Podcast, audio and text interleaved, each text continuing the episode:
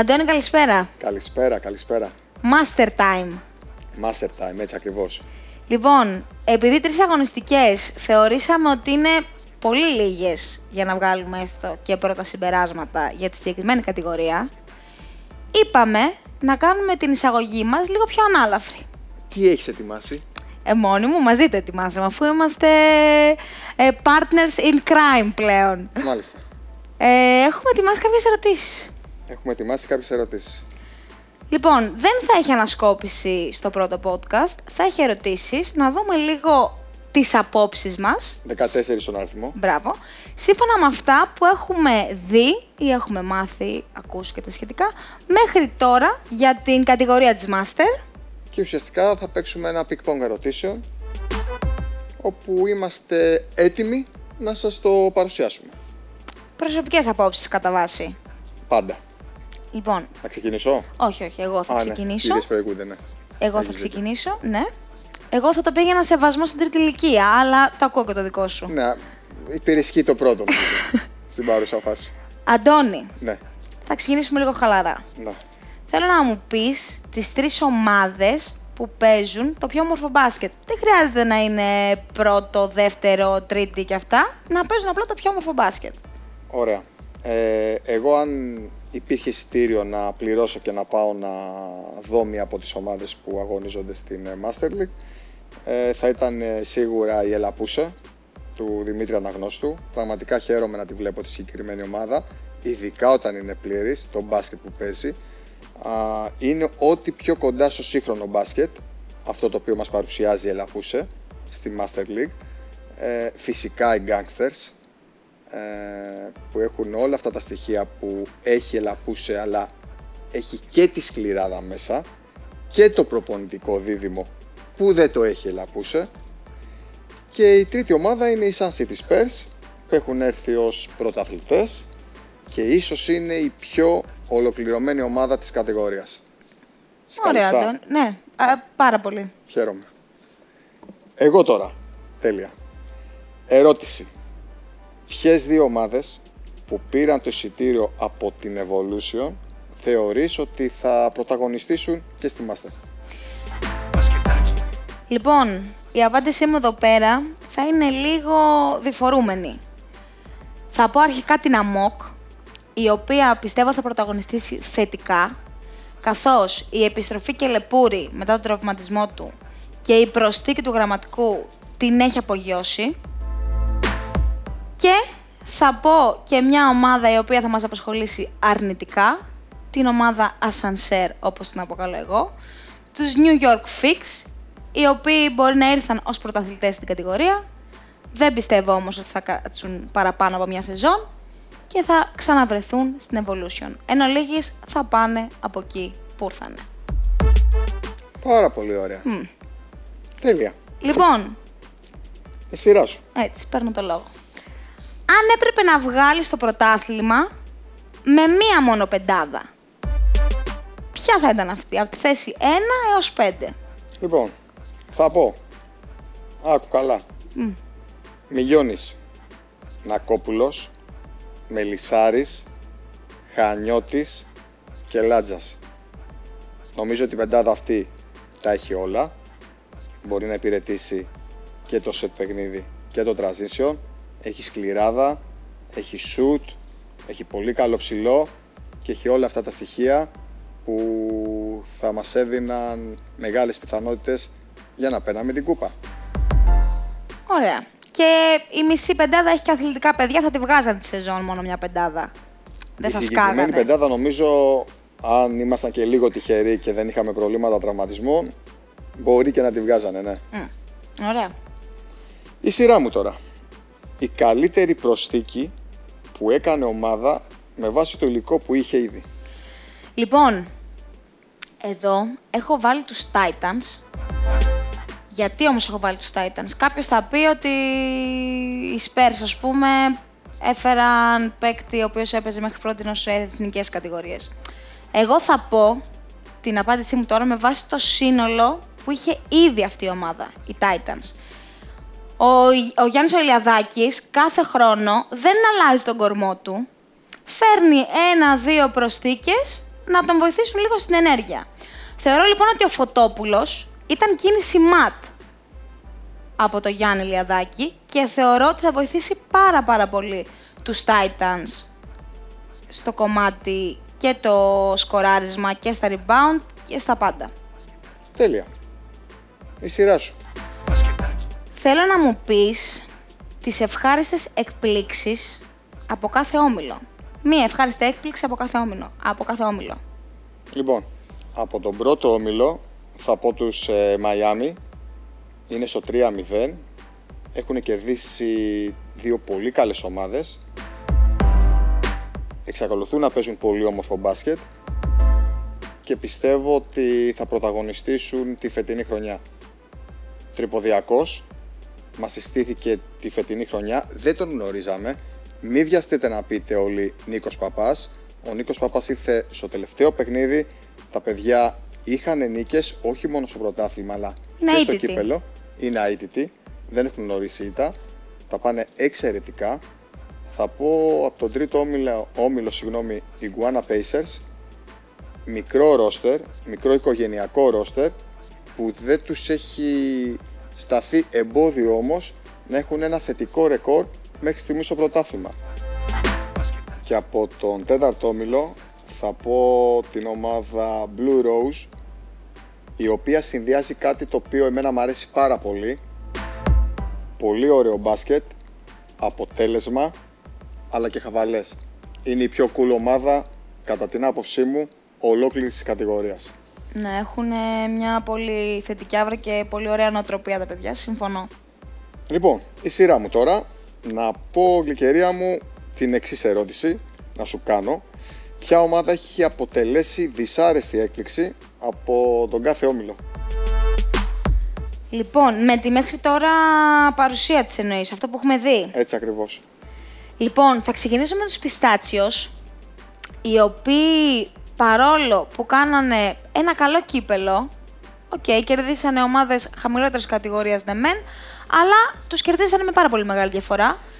Και επειδή κάθε χρόνο ήταν νομίζω σταθερά από τις δυνατές ομάδες που είχε ο Βόρειος Όμιλος, έχουν ξεκινήσει πάρα πολύ άσχημα στο πρωτάθλημα, δεν έχουν καμία νίκη, παρόλο που η προσθήκη του Βουρλιώτη θεωρούσαμε όλοι ότι θα τους δώσει ενέργεια.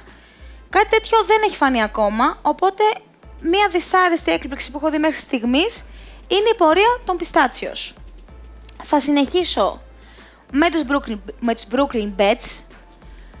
Θεωρώ ότι τα παιδιά δεν έχουν καταλάβει ακόμα ότι έχει αλλάξει κατηγορία και ότι βρίσκονται στη Master. Παίζουν λίγο όπως παίζανε στην Evolution και όσο έχουν την ίδια νοοτροπία, αυτό θα συνεχίζει να τους στοιχίζει βαθμούς. Ο Μερακλής, η τρίτη μου ομάδα, όπου αν διαβάσεις το roster θεωρείς ότι έχει, είναι κάποιες σκάλες ανώτερο. Οι εμφανίσεις που έχουμε δει, φαίνεται ότι η ομάδα σαν να μην ανήκει σε αυτή την κατηγορία. Και θα ολοκληρώσω με τους Phoenix Bums. Εγώ δεν θυμάμαι προσωπικά ξανά τους Bums να έχουν κάνει τέτοια κοιλιά στην αρχή της σεζόν. Κάνουν κάποια κοιλιά οι Bums εκεί Γενάρη, Φλεβάρη, χειμώνα τέλος πάντων. Θα, πιστεύω θα τον γυρίζουν τον διακόπτη, αλλά η πορεία μέχρι στιγμής που έχουν δείξει οι Bums ε, με έχει εκπλήξει δυσάρεστα με αυτό που ξέρω τέλος πάντων και με την ποιότητα που έχουν τα συγκεκριμένα παιδιά. Προχωρώ. Προχωρείς. Προχωρώ.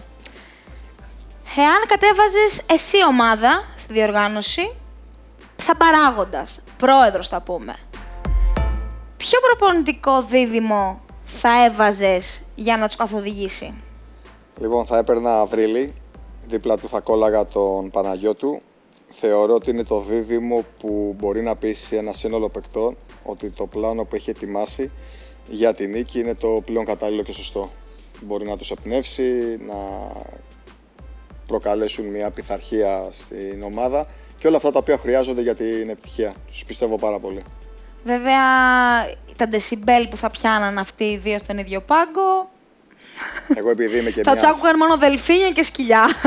Εγώ επειδή είμαι, εντάξει, το παράδεχομαι, μιας άλλης ηλικίας και μιας άλλης εποχής, είμαι σχολείο Ανίδη, οπότε αυτή είναι αρκετά κοντά σε αυτό το οποίο εγώ πρωτογνώρισα στον χώρο του μπάσκετ. Ωραία. Λοιπόν, να περάσω στην επόμενη ερώτηση και να σε ρωτήσω, Γλυκερία, να μου πεις το καλύτερο δίδυμο κοντού-ψηλού στην κατηγορία. Λοιπόν, θα σας σοκάρω όλους, το είμαι σίγουρη. Θα πω όμως ένα δίδυμο το οποίο δείχνει ότι μπορεί να συνεργαστεί άρτια, είτε είναι σε χορτάρι, είτε είναι σε παρκέ, σε όποιο γήπεδο και να τους βάλεις, βλέπεις ότι οι άνθρωποι βρίσκονται με κλειστά μάτια. Είναι ο Νίκος ο Σπυρόπουλος και ο Στέφανος ο Κοτσόλης από τους Γκρίφινς. Εντάξει, ήταν και συμπαίκτες οι άνθρωποι, έχουν χρόνια στην πλάτη τους και γαλόνια, αλλά θεωρώ ότι οι συνεργασίες τους είναι αξεπέραστες. Πάρα πολύ ωραία. Θέλω, λοιπόν, με βάση την ερώτηση που μου έκανες, ναι, θέλω να μου πεις την πιο θεαματική μονομαχία στο ένας εναντίον ενός, κοντών και ψηλών.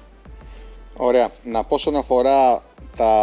τους κοντούς, θα πω Τσακίρι Μαρκόπουλο. Τσακίρις, ένας από τους καλύτερους leader της κατηγορίας, και Μαρκόπουλος, κατά την άποψή μου, μέσα στους τρεις καλύτερους ε, αμυντικούς της κατηγορίας. Μια πολύ δυνατή μονομαχία.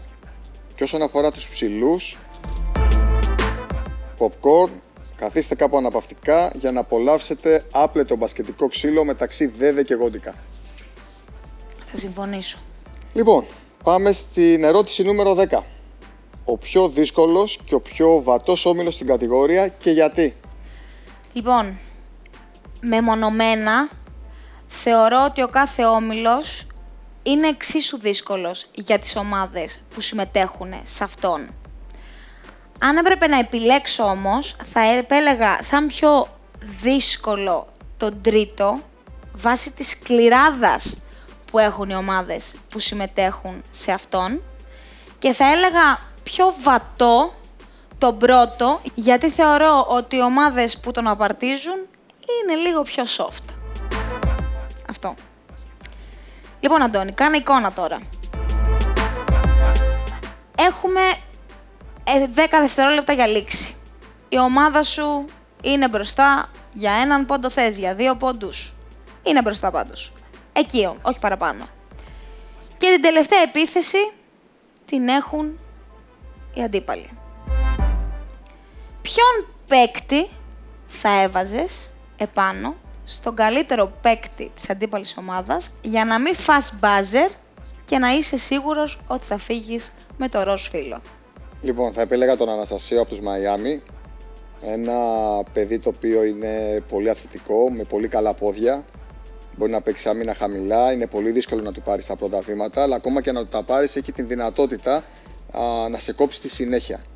Οπότε θεωρώ ότι είναι λίρα εκατό και μεγάλη ευτυχία για τον κάθε προπονητή να τον έχεις στην ομάδα του. Τώρα, να κάνω εγώ τη δικιά μου ερώτηση και να σου πω ότι μία ομάδα από, να μου πεις μάλλον μία ομάδα από κάθε όμιλο που θα είναι σίγουρα στα play-off και μία ομάδα που πιστεύεις ότι θα είναι στη ζώνη του υποβασμού. Λοιπόν, θα πω πρώτα την πρώτη τετράδα που πιστεύω ότι θα τη δούμε σε τετράδα και θα πω μετά τους τέσσερις που θεωρώ ότι είναι υποψήφιοι να χαιρετήσουν. Λοιπόν, θα πω σίγουρα τους γκουρούδες. Έχουν αποδείξει ότι ακόμα και να μηδενιστούν, να έχουν δηλαδή στην πλάτη τους το μείον ένα, δεν μπορείς να... να γλιτώσεις από αυτούς, θα είναι σίγουρα στην τετράδα, πάντα πρωταγωνιστούν στα play-off, ε, παίζουν τόσο όσο χρειάζεται για να βρεθούν εκεί, οπότε δεν γινόταν να μην τους αναφέρω. Θα συνεχίσω με τον Black, με τον Black Mamba. Θεωρώ ότι έχει και τη στόφα και την ικανότητα να κατακτήσει μια θέση στην τετράδα, υπό την καθοδήγηση πάντα του Παντελή του Μπαζδάνη. Συνεχίζω με τη Λιμόζ, όπου θεωρώ ότι η Λιμόζ μετά από πάρα πάρα πάρα πολύ καιρό βγάζει πάλι μια φρεσκάδα και θυμίζει την ομάδα που μας είχε συστηθεί. Οπότε θεωρώ ότι θα ανταμυφθεί εξίσου με μια θέση στα play-off. Και θα ολοκληρώσω με την Deportivo Φάλιρο, όπου βάσει υλικού και βάσει ότι προέρχεται από τη μεγάλη κατηγορία και παίζει στη Master, καθώς έπεσε από την Elite, θεωρώ ότι είναι σε έναν όμιλο όπου δεν βλέπω κάποιον τρόπο να χάσει εισιτήριο για play-off. Δηλαδή πιστεύω ότι η Deportivo οριακά θα ξανανεύει και στην Elite. Μπασκετάκι. Τώρα, στη ζώνη του υποβιβασμού, η Flood. Θεωρώ ότι και ο Στέφανος Ασπιώτης έχει αρχίσει και αντιλαμβάνεται ότι ήρθε η ώρα. Τα είπα και πέρσι, έκανε βέβαια comeback πέρσι, φέτος δεν ξέρω πώς μπορεί να τη γλιτώσει. Θα συνεχίσω με τους buzzer eaters, για τον ίδιο ακριβώς λόγο. Δεν πιστεύω ότι είναι κάθε μέρα τα Γιαννιού. Ήταν inside joke για τον Γιάννη τον Ζωνιά. Ε, θεωρώ ότι θα είναι μια από τις τέσσερις ομάδες που θα πέσουνε. Η τρίτη ομάδα είναι οι Lion Men. Κάνουν τη χειρότερη χρονιά τους, εγώ από όσο θυμάμαι. Ε, δείχνουν σαν να είναι δύο κλάσεις κάτω, μπασκετικά πάντα, στον όμιλο που βρίσκονται. Αν δεν υπάρξουν οι κατάλληλες προσθήκες, δεν θα υπάρξει σωτηρία για τα λιοντάρια. Και θα ολοκληρώσω με τους Athens Pistols, οι οποίοι πιστεύω ότι παίζουν λίγο πιο αργό μπάσκετ από αυτό που χρειάζεται η κατηγορία και αυτό πιστεύω θα τους στοιχήσει και θα δουν την πόρτα της εξόδου από τη Master. Μάλιστα. Εγώ. Η σειρά σου. Εντελώς προσωπική τώρα ερώτηση, στα τόσα χρόνια που κουβαλάς την πλάτη σου. Στη Master, Αντώνη, το μυστικό είναι η καλύτερη άμυνα ή η καλύτερη επίθεση για να φτάσεις στο τέλος? Λοιπόν, εγώ είμαι θειασότης της άμυνας. Πιστεύω ότι από την άμυνα θα βρεις ρυθμό και στην επίθεση, οπότε δεν θα κάνω πίσω ούτε τώρα. Θεωρώ ότι η ομάδα η οποία θα είναι η πιο σκληροτράχυλη, η πιο δυσκολοκατάβλητη, αυτή θα έχει και τις περισσότερες πιθανότητες να πρωταγωνιστεί στη Master. Και αφού τελειώσαμε και πάμε, με πάμε, την στο ερώτηση, πάμε στο φινάλε, στην τελευταία ερώτηση, η οποία λέει το εξής. Να μας πεις το μεγαλύτερο ντέρμπι που θα παρακολουθήσουμε σε κάθε όμιλο α, στην κατηγορία της Master. Λοιπόν, τα τέσσερα ζευγάρια μου είναι οι αλπινιστές με τους αμφιδέξιους. Θα είναι ένα μάτς που θα μας αφήσει όλους με κομμένη την ανάσα από την αρχή μέχρι το τέλος, τόσο στη διακύμανση που πιστεύω θα δούμε, όσο και στο θέαμα. Θα συνεχίσω με το Gangsters Τρυποδιακός. Θα ξεχωρίσουν τα παιδιά από τους άντρες, αυτό θα πω μόνο. Λιμόζ Golden State Warriors, στόχος η ολοκλήρωση του σαράντα λεπτού σε αυτό το match. Και ολοκληρώνω με Athens Crips Amok, μπασκετικό ξύλο βγαλμένο από τα ογδόντα και τα ενενήντα. σαράντα λεπτά θα χτυπιούνται μεταξύ τους. σαράντα λεπτά. Αυτό ήτανε. Ολοκληρώσαμε. Είμαι πραγματικά περίεργος να δω την κατάληξη των ε, τεσσάρων ντέρμπι που μας ανέφερες, ειδικά των δύο τελευταίων. Ε, ελπίζω να το απολαύσατε όλοι, Α, να είστε καλά όλοι. Εμείς να... σίγουρα το απολαύσαμε. Εμείς σίγουρα το απολαύσαμε. Θα είμαστε σύντομα και πάλι κοντά σας με τα νέα της ε, Master. Μέχρι τότε να περνάτε καλά, να απολαμβάνετε τον μπασκετάκι από τη γλυκερία Κοΐνη. Και τον Αντώνη Τρουπή. Γεια χαρά σε όλους παιδιά. Και πολύ μπάσκετ. Φιλιά. Μπασκετά.